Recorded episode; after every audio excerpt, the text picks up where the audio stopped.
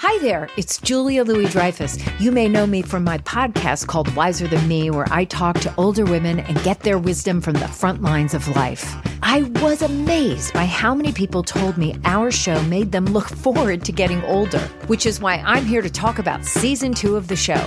Sally Field, Billie Jean King, Beverly Johnson, Ina Garten, Bonnie Raitt, just to name a few. All hail old women. Wiser Than Me season two is out now from Lemonada Media. For December 13th, it's Merriam Webster's Word of the Day. Brought to you by Merriam-Webster.com, the popular dictionary site delivering authoritative definitions, rich, helpful usage content, and dynamic features for language lovers and language learners alike.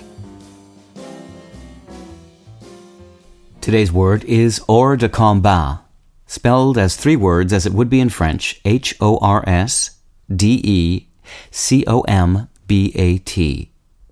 Hors de combat is an adverb or an adjective that means out of combat or disabled. Here's the word used in a sentence.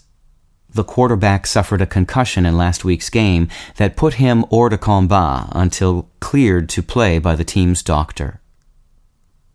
We picked up the term hors de combat directly from French back in the mid 18th century. Benjamin Franklin put the term to use in a 1776 letter, observing that an arrow sticking in any part of a man puts him hors de combat until it is extracted.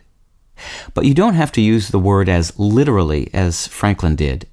Combat can refer to any fight or contest, not just fighting in a war. A politician who's out of the running in a political race could be declared hors de combat, for example, but the adjective or adverb need not refer only to humans or animals. If you own a car, chances are your vehicle has been hors de combat at least once. With your word of the day, I'm Peter Sokolowski. Visit Merriam-Webster.com for word games and quizzes, words at play blogs and articles, Ask the Editor videos, and real-time lookup trends. Visit Merriam-Webster.com today.